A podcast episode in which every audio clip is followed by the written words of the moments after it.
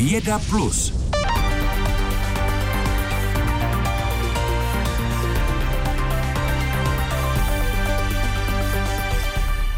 Měl by významně urychlit a zlevnit výrobu řady léčiv, chemikálí, plastů či barviv. Svým složením odpovídá běžným minerálům, které se vyskytují v přírodě. Dokáže však nahradit dosud využívané drahé kovy. Řeč je o novém nanomateriálu, který vyvinuli vědci z Olomouckého institutu Univerzity Palackého Katrin ve spolupráci s dalšími odborníky.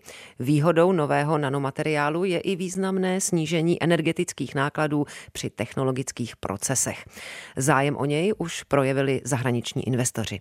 A ve vysílání Plusu je teď profesor Radek Zbořil, vědecký ředitel Českého institutu výzkumu a pokročilých technologií eh, Univerzity Palackého v Olomouci. Dobrý den.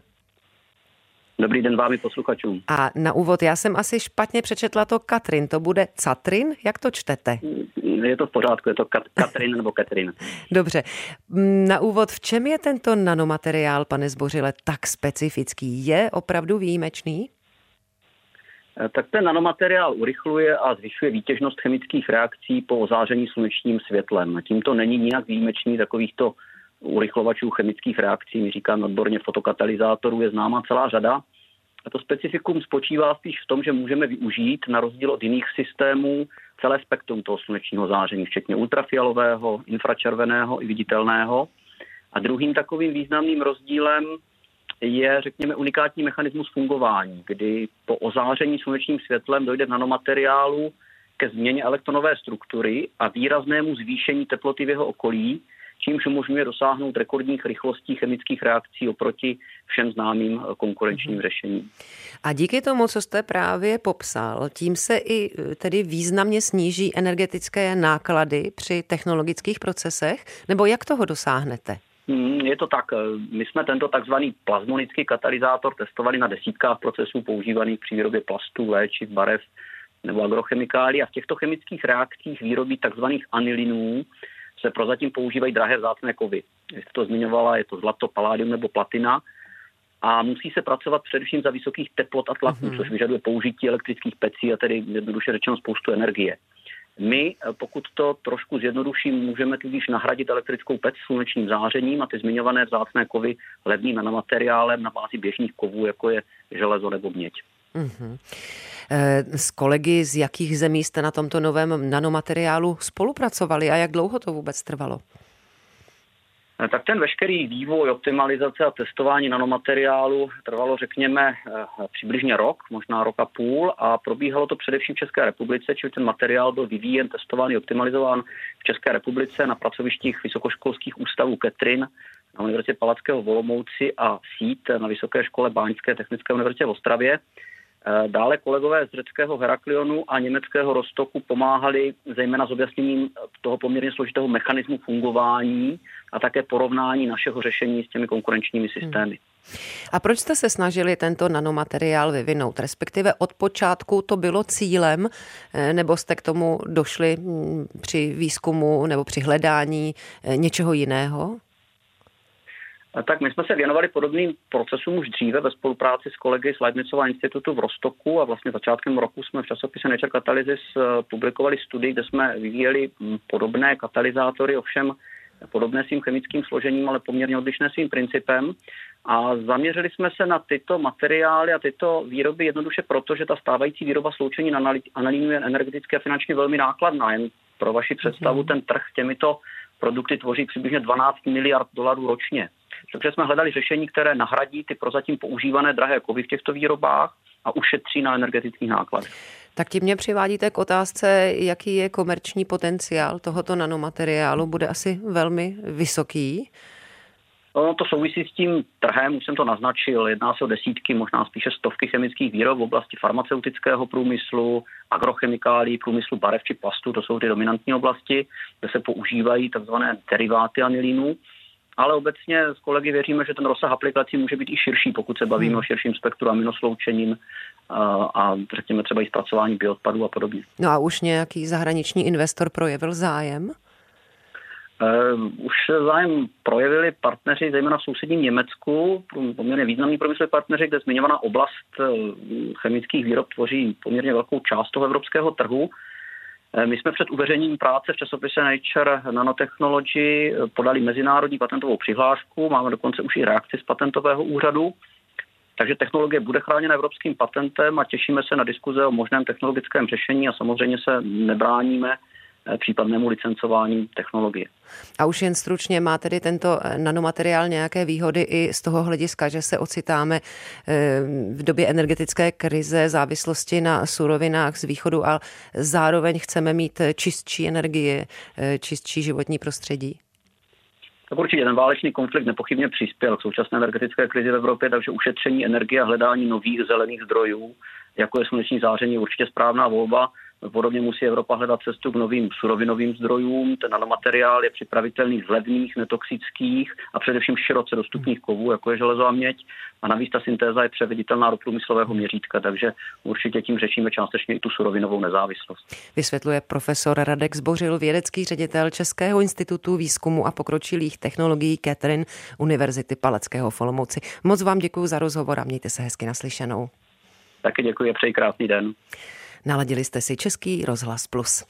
Stres v těhotenství nemá na dítě tak závažný dopad, jak se doposud myslelo. Zjistila to americká studie, na které spolupracovali výzkumníci z 11 amerických univerzit a klinických center a také jedna česká vědkyně. Stres a deprese v těhotenství ale zvyšují riziko vzniku psychiatrických obtíží u dětí, a to zejména u chlapců. O novém výzkumu teď budeme podrobněji mluvit s Martinou Raš z vědecké redakce. Pěkný den. Dobrý den. Studie o dopadu stresu a taky deprese v těhotenství na vývoj dítěte teď vyšla v prestižním časopise Journal of the American Academy of Child and Adolescent Psychiatry. Zapojilo se do ní přes 700 matek s dětmi, což je poměrně velké číslo. Ženy by to byly zdravé, bez zdravotních komplikací a do výzkumu vstupovali samozřejmě už v těhotenství. Experti je sledovali v jeho průběhu, ale i následně po porodu už společně s jejich dětmi.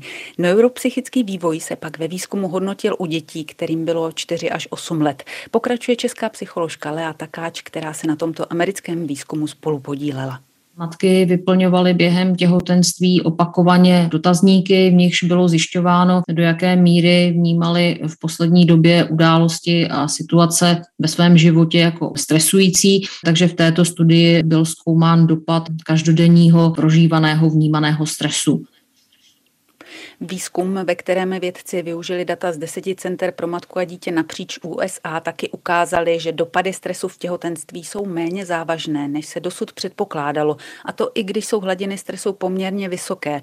Tohle zjištění se týká kognitivních funkcí, jako je například paměť nebo pozornost a taky motorického vývoje dětí. Vědci ale na druhou stranu zjistili, že stres a taky deprese v těhotenství zvyšuje riziko psychiatrických symptomů u dětí. Konkrétně se jednalo o problémy s chováním, o symptomy poruchy opozičního vzdoru a projevy agresivity, ale i o depresivní symptomy u dětí. Překvapivě jsme nezjistili eh, dopad prenatální deprese ani stresu eh, na symptomy úzkosti u dětí. Nenašli jsme ani vyšší riziko symptomů poruchy autistického spektra u dětí, jejichž matky prožívaly v těhotenství stres nebo depresi. Vysvětluje vedoucí katedry psychologie na Filozofické fakultě Univerzity Karlovy Lea Takáč, která na studii spolupracovala v době své stáže na Kolumbijské univerzitě, kterou jí umožnilo Fulbrightovo stipendium. Hmm. Eh, Martino, zajímala by mne ta deprese v těhotenství, eh, kterou eh, některé matky zažívaly. Jaký dopad měla na už narozené děti? No ta deprese v těhotenství na rozdíl právě od toho stresu souvisela navíc s horším tím kognitivním vývojem a tyto děti tak měly častěji problémy s pozorností a taky s horším motorickým vývojem. Tento efekt se navíc silněji projevoval u chlapců. Obecně studie ukazují, že jsou chlapci v období prenatálního vývoje a i během porodu zranitelnější, takže naše zjištění, že jsou chlapci více náchylní k dopadům prenatální deprese než dívky, je konzistentní s předchozími výzkumy. Podle Lej Takáč ale zvýšené riziko psychiatrických symptomů u dětí z důvodu stresu a deprese v těhotenství neznamená, že se toto riziko u všech projeví. Většina dětí zůstane navzdory vystavení se stresu v prenatálním vývoji bez následků. A dařilo se do výzkumu o dopadu stresu a deprese v těhotenství na vývoj dítěte zahrnout eh, různé etnické skupiny, které žijí ve Spojených státech? Právě tato studie o, dop- o dopadu stresu a deprese v těhotenství na vývoj dítěte je významná právě v tomhle, že jsou v ní poměrně rovnoměrně zastoupeny různé etnické skupiny, což ve výzkumu ve Spojených státech není až tolik běžné. Účastnili se jí Běloši, Afroameričané, Hispánci i Aziaté. To není ve studiích ze Spojených států, kde přitom je velká etnická rozmanitost úplně běžné. Aziaté, Hispánci a Afroameričané tvoří ve Spojených státech značnou část populace, ale přitom jsou v biomedicínském a klinickém výzkumu, včetně tedy výzkumů zaměřených na prenatální programování, často nedostatečně zastoupeni uzavírá psycholožka Lea Takáč z Filozofické fakulty Univerzity Karlovy, která je spoluautorkou této americké studie. A o nové studii o dopadu stresu a deprese v těhotenství na vývoj dítěte jsme mluvili s Martinou Raš z vědecké redakce. Martino, děkujeme naslyšenou. Pěkný podvečer. Eh, jaké jste zažili v uplynulých dnech počasí? Ať už jste pobývali v kterékoliv části republiky, všude to bylo podobné. Větrno, chladno a rychlé střídání silných přeháněk, většinou sněhových nebo doprovázených krupkami, se slunečnou oblohou. Redaktorka Markéta Ševčíková proto zjišťovala, co stojí za jevem, kterému lidově říkáme aprílové počasí. Ono vlastně dochází v přestavbě mezi zimní cirkulací a letní cirkulací v těch mírných zeměpisných šířkách. A je to vlastně od souboji mezi zimou a létem, kdy léto chce nastoupit, zima se nechce vzdát. Popisuje aprílový souboj dvou ročních období vedoucí předpovědního pracoviště Českého hydrometeorologického ústavu v Ústí nad Labem Kočkově Martin Novák a dodává, že tento souboj je typický především pro střední Evropu. Chvilkama tady u nás jako převáží ta snaha léta, chvilkama se zase podaří vrátit zimě, takže ty výkyvy jsou právě v tom přechodném období poměrně velké. V Dubnu umí nasněžit i v nižších polohách, ale současně v Dubnu byly u nás zaznamenány i tropické dny. A meteorologické statistiky dávají Martinu Novákovi za pravdu. Nejchladnějším dubnovým dnem od roku 2000 byl 8. duben 2003 s průměrnou denní teplotou minus 3 stupně Celzia. Naopak nejteplejším byl duben roku 2012, kdy se průměrné denní teploty pohybovaly kolem 23 stupňů Celzia. A teplotní rekord přišel 30. dubna 2012, kdy nás od tropické třicítky dělil pouhý půl stupeň Celzia. To zda nám hrozí mráz nebo tropy, ale mohou meteorologové zjistit i z pozorování počasí v jiných částech světa, jak potvrzuje Michaela Valachová z Českého hydrometeorologického ústavu v Praze Komořanech. Předpověď počasí je založená na tom, že potřebujeme vědět, jaký je aktuální stav a to na celé země kouli. A samozřejmě ty naše okolní státy eh, jsou pro nás nejdůležitější, protože počasí k nám většinou chodí od západu, takže to, co se děje nad Německem, je pro nás zásadní. A samozřejmě ta výměna informací probíhá na každodenní bázi a zároveň děláme systém, který nám může pomoct třeba pro krátkodobou předpověď počasí. Platí proto jednoduchá poučka. Podobný ráz počasí jako nad Německem se do dvou dnů objeví i u nás. Opravdu je to tak a proto je třeba taky nemožné dělat předpověď na víc než 10 dnů dopředu, protože vlastně to počasí zhruba, co se odehrává dnes nad eh, Severní Amerikou, tak nám dorazí zhruba za pět dnů, takže ono je to docela rychle. A rychlé střídání rázu počasí a velké teplotní výkyvy se pak odrážejí i v hodnotách dalšího důležitého údaje, takzvané biopředpovědi. Pracoviště Českého hydrometeorologického ústavu, kde biopředpovědi pro celou Českou republiku vznikají, se nachází právě v Ústí nad Labem Kočkově a jeho vedoucí Martin Novák popisuje, jak se vlastně taková biopředpověď tvoří. Ta biometeorologická předpověď vlastně vzniká tak, že vezmeme předpovědi vývoje jednotlivých meteorologických charakteristik plus předpovědi výskytu případně některých jevů, jako třeba bouřek, teplotní inverze. To všechno se dá pomyslně do hrnce, zamíchá, protože je potřeba myslet na to, že některé meteorologické faktory působí vlastně na člověka společně. Typický příklad teplota a vlhkost nebo teplota a vítr, k tomu i sluneční svit. V Kočkově vydávají biopředpovědi pro sedm oblastí naší republiky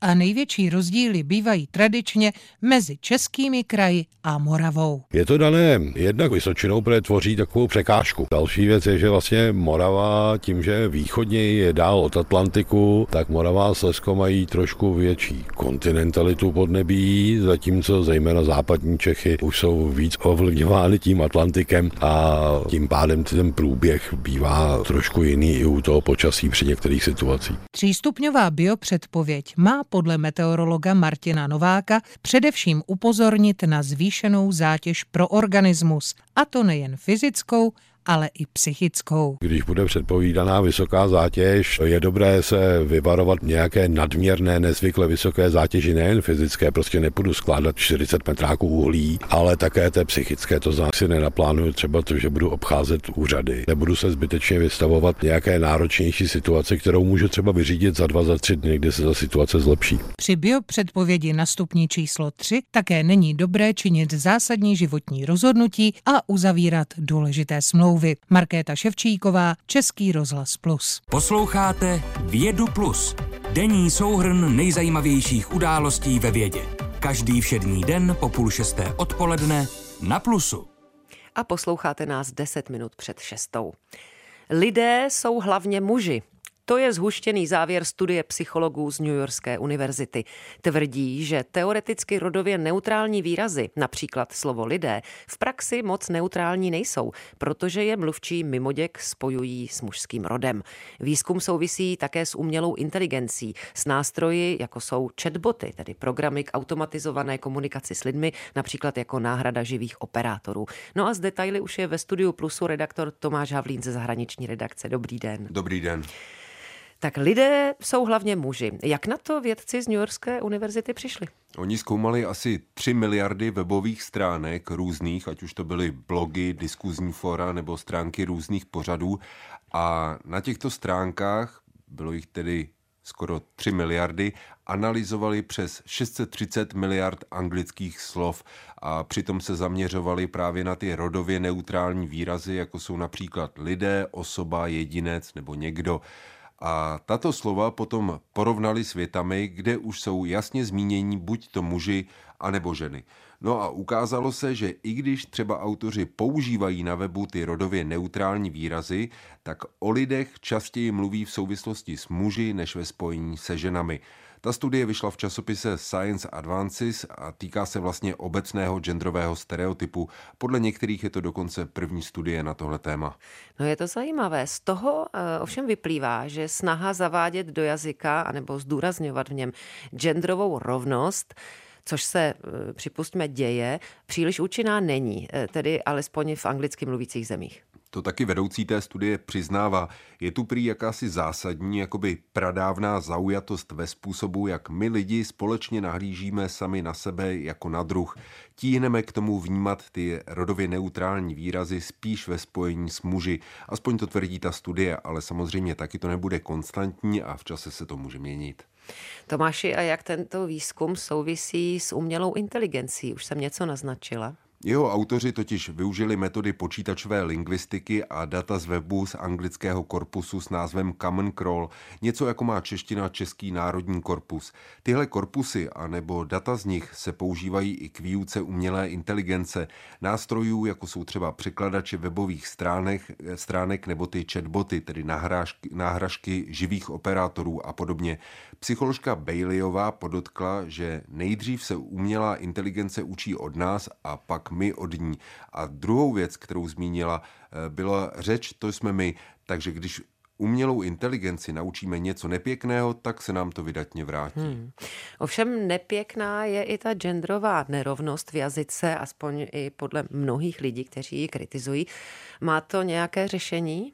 No, zdá se, že těžko, protože jak Baileyová, vedoucí té studie, uvedla, z toho výzkumu vyplývá, že sexismus se z našeho chování nedá lehce odstranit, protože i když se třeba ty miliardy lidí na webu snaží být v projevu genderově vyvážení, tak stejně to nakonec cítí tak, že lidi jsou hlavně muži. Podle Baileyové je to jako vzduch, co dýcháme. Tenhle sexismus je v naší kultuře a vedoucí té studie přiznává, že ona sama není výjimkou, že se někdy taky přistihne při takovém sexistickém vnímání. Hmm. No a je ta studie psychologů z New Yorkské univerzity, o které si zmínil, že je možná úplně první, takhle velká, je konečná, anebo vědci plánují nějaký další podobný výzkum? Eh, plánují, plánují, teď se soustředili na anglojazyčné weby bez ohledu na země a příště se chtějí zaměřit právě na anglofonní státy a jejich snahu o prosazování rovnosti pohlaví v jazyce. Tak to byl Tomáš Havlín ze zahraniční redakce. Děkujeme za zajímavý příspěvek do odpoledního plusu a naslyšenou. Díky, hezký den. České zoologické zahrady se zapojují i prostřednictvím finančních sbírek do ochrany poloopic v Indonésii, konkrétně do ochrany outloňů váhavých a sumaterských. Zoologická zahrada v Ostravě spolu s dalšími už roky podporují takovéto projekty na ochranu přírody v Indonésii. Jak konkrétně eh, naše zoo v Indonésii pomáhají a jak se jim to daří, tak to teď probereme s Františkem Příborským, koordinátorem Institu projektů Zoo Ostrava. Dobré odpoledne. Dobré odpoledne do České republiky, zdravím z Indonésie. Výborně, spojení funguje. Pane Příborský, proč jste se vy, jako myslím teď Ostravská zoologická zahrada, rozhodli spolu s dalšími českými zoologickými zahradami podpořit ochranu, ochranu outloňů v Indonésii? Tak my vlastně podporujeme tady ten projekt už od jeho vzniku, to je od roku 2014. A ono to je totiž tak, že vlastně moderní zoologické zahrady v současné době, teda takový ty větší zoologické zahrady, mají závazek v tom, že se snaží čím dál tím více podporovat, ochra, podporovat ochranu přírody a ochranu ohrožených druhů zvířat takzvaně in situ což znamená vlastně v místech jejich přirozeného výskytu. A vlastně zoologická zahrada v Ostravě ve spolupráci s dalšími českými zoologickými zahrady, jako je Olomouc, Liberec, Hroní, na Hrádečku, Zlín, Ústí nad Labem, eh, se rozhodli v tom, že vlastně budou důvěřovat těm aktivitám toho projektu Kukang nebo toho záchranného programu Kukang eh, a budou věří, že dělají dobrou práci, tak si vybrali právě ten. A přijde jim sympatický už třeba, protože ty útloně jsou opravdu dostomilý zvířata a hezky se na nich prezentuje právě potřeba té ochrany těch ohrožených druhů. Ale čím, a, ale, čím ale trpí ti? Mm-hmm. Mě zajímá, eh, když jsem se ptala, proč jste se rozhodli podpořit právě ochranu outloně, tak čím ten outloň v Indonésii trpí? Co se mu děje? Je.